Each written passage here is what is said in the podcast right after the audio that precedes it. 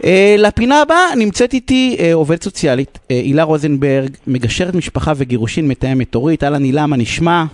היי, אני וערב טוב, מה העניינים? נהדר, תשמעי. Um, הנושא הוא נושא, אנחנו, למעשה פעם ראשונה אני עוסק בו, והוא בעיניי סופר חשוב. תיאום הורי, אני מכיר את המונח תיאום הורי בעיקר מבתי משפט ומהחלטות של שופט, את יודעת ששולח צדדים uh, לעשות uh, תיאום הורי בכל מיני uh, uh, סכסוכים, אני אקרא לזה עם עצימות סכסוך, סכסוכים חריפים, סכסוכי גירושין חריפים, ויש לי תחושה שיש פספוס עצום בשימוש בדבר הזה. אז בואי תעשי לנו כן. סדר קודם כל מה זה תיאום הורי. בהחלט. קודם כל אני באמת אסביר קצת על הפרקטיקה, כי נראה לי שכמו שאתה מכיר אותה, אולי אחרים גם. אה, ואני חושבת שזה באמת אה, קצת חוטא לה, כי אני, בעיניי זאת בשורה של ממש, ואני שמחה מאוד באמת ככה על ההזדמנות אה, לספר עליה קצת הערב. אז בואו נתחיל מזה שזאת פרקטיקה שבעצם המקור שלה הוא בארצות הברית והיא הובאה ארצה על ידי מטפלת זוגית ומשפחתית ששמה עידית טוניגמן.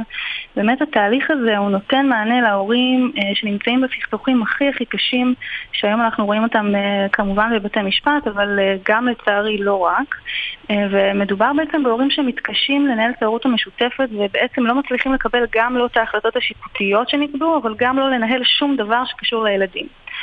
Um, אני חושבת שמה שמאוד מאוד מותאם בהליך הזה היום זה שהוא יכול להתאים גם להורים האלה שמתגרשים באמת uh, בבתי משפט ובעצם מחויבים בתיאום הורי, אבל לא רק, גם להורים שכמו שכולנו יודעים קצת מתקשים להגיע להסכמות ולאחר הגירושים, לא משנה אם, אם דרך אגב זה דרך הסכם גישור, מאוד מאוד קשה לפעמים אה, לצפות את מה שמגיע, בטח כשהיום מתגרשים גם צעירים. הילדים, אה, אתה יודע, עוד לא, עוד לא נכנסו אפילו למסגרת לפעמים ויש עוד המון החלטות והמנגנון הזה של התיאום ההורי בעצם עוזר אה, להגיע לעצמו. מה הוא עושה? מה, הוא, מה, זה, מה זה תיאום הורי? אני התגרשתי, יש לי שלושה ילדים, מה, איך הוא עוזר לי? שאלה מעולה. אז קודם כל מדובר בהליך קצר מועד, הוא הליך, הליך מאוד מאוד מובנה, יש אה, שימוש גם אה, בכלים מאוד מאוד יצירתיים ומיוחדים, שכולם דרך אגב הוכחו מחקרית, כלומר בארצות הברית זו פרקטיקה שהיא ככה שנים כבר רצה וממש בהצלחה. אז באמת הדגש הוא על, על בניית הסכמות. מה זה אומר? זה כן קצת מתקשר לעולמות הגישור, אבל זה מדבר בעיקר על עבודה בתוך הקונפליקט, שאני חושבת שיש לה איזשהו ייחוד אה, מתוק, מתוקף העובדה שבעצם יושבים באותו חדר הורים שלא רק שהם לא מתקשרים, לפעמים יש שם באמת אה, את כל קשת הרגשות, המון המון זעם, ובאמת קושי אה, לדבר אפילו על הדברים הכי פרקטיים בגידול הילדים. ברמה באמת היישומית אנחנו מדברים על בניית הסכמות, על שיפור תקשורת, על כלים שהם מקבלים במהלך התהליך. אנחנו אה, כמובן קודם כל מסתכלים על הילדים, ואנחנו בעצם עושים איזשהו שינוי בשיח בין ההורים, משיח של עמדות, מה שמוכר מעולם הגישור, לשיח של הצרכים, אבל הצרכים לא של ההורים עצמם, אלא של הילדים. אנחנו מתמקדים בילדים, בצרכים של כל אחד. אנחנו ממש בונים איזושהי תוכנית פעולה שמורכבת מההיכרות עם כל ילד, ואנחנו באמת אה, רואים את השינוי בשיח כי אנחנו מתרכזים רק בילדים. אנחנו לא נותנים לשיח, אה, מה שנקרא, לזלוג דרך אגב, זה, זה מה שמבדיל, מי שלא מכיר, זה מה שמבדיל מהליך mm-hmm. גישור, כי בהליך גישור יש לך הרבה מאוד נושאים חשובים, מאוד חשובים, mm-hmm. שנוגעים ישירות להורים, כמו הביטחון הכלכלי.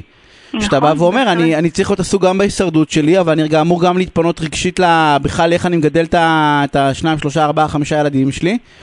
ויש משהו בהפרדה הזאת, אמרת קצר מועד, מה זה קצר מועד? כאילו כמה זמן התהליך הזה? כי תמיד טיפול בא ואומר, כן. אין לי עכשיו זמן עכשיו, את יודעת, לא, אה, להיות אה, נכון. חצי שנה נכון. בתוך איזה תהליך. זו שאלה מעולה, כי אנחנו לא עוסקים לא בטיפול זוגי בטח, כי זה כבר זוג שהוא גרוש, אנחנו גם לא עוסקים בהדרכת הורים, אנחנו עוסקים אה, במשהו שהוא קצר מועד ברמה הזאת, שהוא, שוב, זה משהו שהוא אין לו, אתה יודע, כל זוג הורים והצרכים שלהם, אבל בוא נגיד שיותר מ-20 פגישות, לרוב זה לא קורה. זה משהו שאני חושבת בגלל זה נורא נורא מותאם לזמננו, כי אנשים בסוף, בטח זוג הורים שאתה יודע, כבר לא חי ביחד, יש איזה רצון להתקדם הלאה, להצליח לנהל את ההורות. אני חושבת שיש משהו שכאילו בגבולות ובצמצום של התהליך נורא נורא מותאם לסיטואציה. ואתה יודע, הזכרת את הגישור, ואני אומרת, נורא חשוב לי להגיד פה, התיאום, הבשורה האמיתית שלו זה הראייה של היום שאחרי הגירושים בעצם. כי אנחנו מאוד רגילים שכל הסערה הזאת מגיעה עד קבלת הגט, אבל מה קורה אחר כך?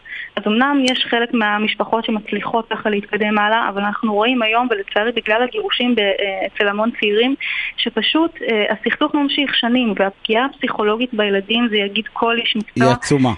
היא עצומה, היא בלתי נתפסת, היא עצומה, היא עצומה. זה לא- ממש, שנים אחר כך משלמים, אתה יודע, משלמים בריבית דריבית סיכונים לילדים. תמיד אני אומר שבתוך הדיאלוגים עם זוגות גרושים, זה נשמע לי תמיד איום, כאילו, אתה אומר, אתה מאיים ואתה מפחיד, לא, זה אמיתי.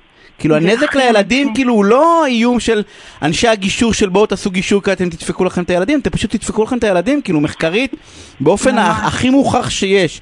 ילדים שהם אה, גדלים להורים גרושים בעצימות סכסוך גבוהה, חד משמעית באיזשהו אה, אה, שלב... יפגשו את זה. יפגשו את זה לחלוטין, חברתית, זוגית, פסיכולוגית, אה, מה שלא תשלמו עכשיו, תשלמו אחר כך. נכון, אה. ואתה יודע, יניב, העניין זה המודלינג. אנחנו בסוף, הילדים שלנו מחקים אותנו, והם חווים תקשורת כל כך קשה בין הורים. הסיכוי שזה לא יפגע, אתה יודע, הוא כמעט... זה לא, לא, לא רק זה, כי אם אין תיאום הורי, אז הכל עובר דרך הילד. הרי אם אין יכולת אוקיי. לתקשר, זה גם מה שקורה לדעתי נכון. גם בזוגות שלכאורה מסתדרים, הרבה מאוד מהמסרים עוברים אה, דרך הילדים. נכון. ואז את יודעת, גם בטונציה, כן? תגיד לאימא שלך כן. ש...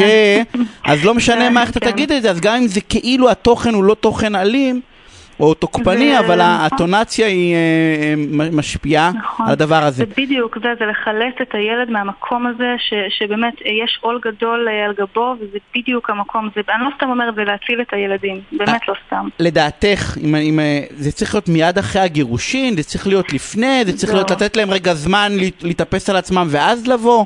כאילו, מתי, מתי, הזמן, מתי הזמן הנכון לעשות את זה?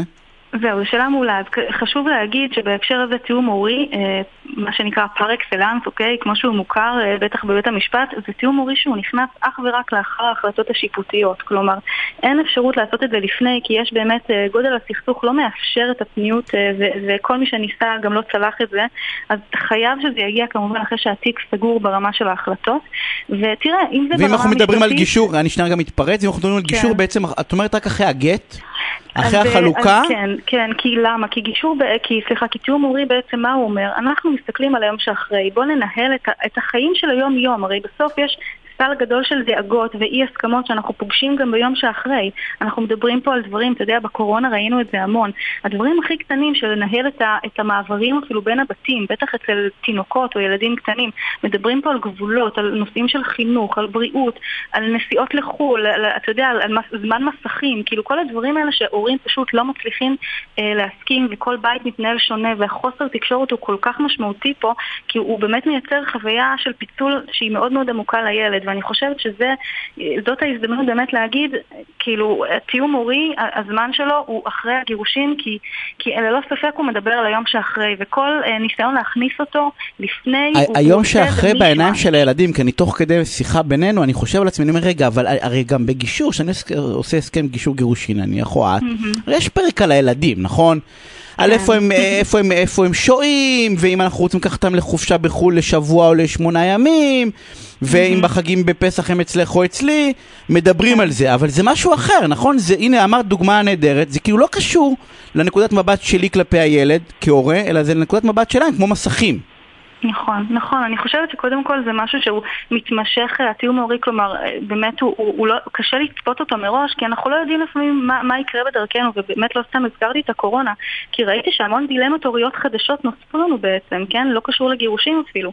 אז אתה מבין שמן הסתם כל הזמן, בגלל שהחיים נזילים, המון המון דברים קורים, ומן הסתם אה, ילד בגיל שנתיים וילד בגיל עשר, הצרכים שלו הם, הם לא אותם צרכים, ואי אפשר בהסכם, בפרק של הילדים בגישור לגעת וכל הדברים האלה. אתה יודע, זה גם לא נכון, כי להחליט מה יהיה אה, עוד עשר שנים היום זה מנותק מהמציאות באיזשהו אופן. ואתה יודע, אני רואה את זה הרבה שנכנס בן זוג חדש למשפחה, זה דברים שאי אפשר לצפות אותם בגישור, ועדיף שלא, כי אני חושבת שיש משהו בגישור כי זה תיאורטי מדי, ובגישור עסוקים כן. בדברים אחרים. ובגישור צריך את הקונקרטי של להגיע להסכמות בשביל להגיע. לשחרר. יש פה איזה מטרה. כן. אז זהו, אז תראה, הילה, אנחנו חייבים לסיים, אז אני אגיד שני דברים. אחד, אני ממליץ מאוד גם למגשרים אפרופו, אבל גם לזוגות.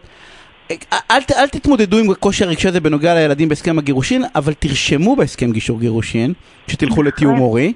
ודבר שני, אני אתן לך נקודת מבט קצת אחרת בעיניי, אני חושב שזאת צריכה להיות המתנת גירושין פרידה מהסבא ומהסבתא. וואו, זה רעיון. צריך להיות שובר שאומר להם, עזבו כסף, כמה מאות שקלים זה עלינו, בסדר? אנחנו מבקשים בשביל הנכדים שלנו, אנחנו משלמים את זה. תבחרו את מי שאתם רוצים. תנו, הגיוני. אתם, סבא וסבתא, כל מי ששומע אותנו, תנו לילד שלכם שובר, תגידו עלינו, שילמנו עכשיו 20 שעות קדימה, לכו תתפנקו, זה אנחנו מולם. אה, נכון. ולדעתי לשם זה צריך ללכת, כי תמיד אתה בתוך ההוצאות ואתה אומר, מה אני עכשיו אשקיע עוד 2,000 שקל, מאיפה יש לי אותם? שחררו. ברמה, ברמה הכלכלית זה לשלם היום קצת אני, את לא צריכה. לשכנע אותי, אבל את יודעת, אנחנו תמיד דרך החור של הגרוש. אבל אני בא. ואומר, זאת מתנת. הגירושין הטובה ביותר, סבים וסבתות, אחים ואחיות, דודים ודודות, ווטאבר, שתיתנו לבני זוג שלכם, לא בשביל, עצ- לא בשביל הילדים שלכם או האחים שלכם, אלא בשביל הנכדים שלכם. הילה, אני רוצה נכון, להודות לך, מעולה. אני- אה, שערב מעולה. רק רוצה להגיד, יניב, שכל מי שמעניין אותו הנושא, מזמינה אותו לקבוצת הפייסבוק. המהממת שיש שם אחלה תכנים, בדף אה, הפייסבוק כן. חפשו את אה, אה, הילה רוזנברג. הילה, אה. תודה.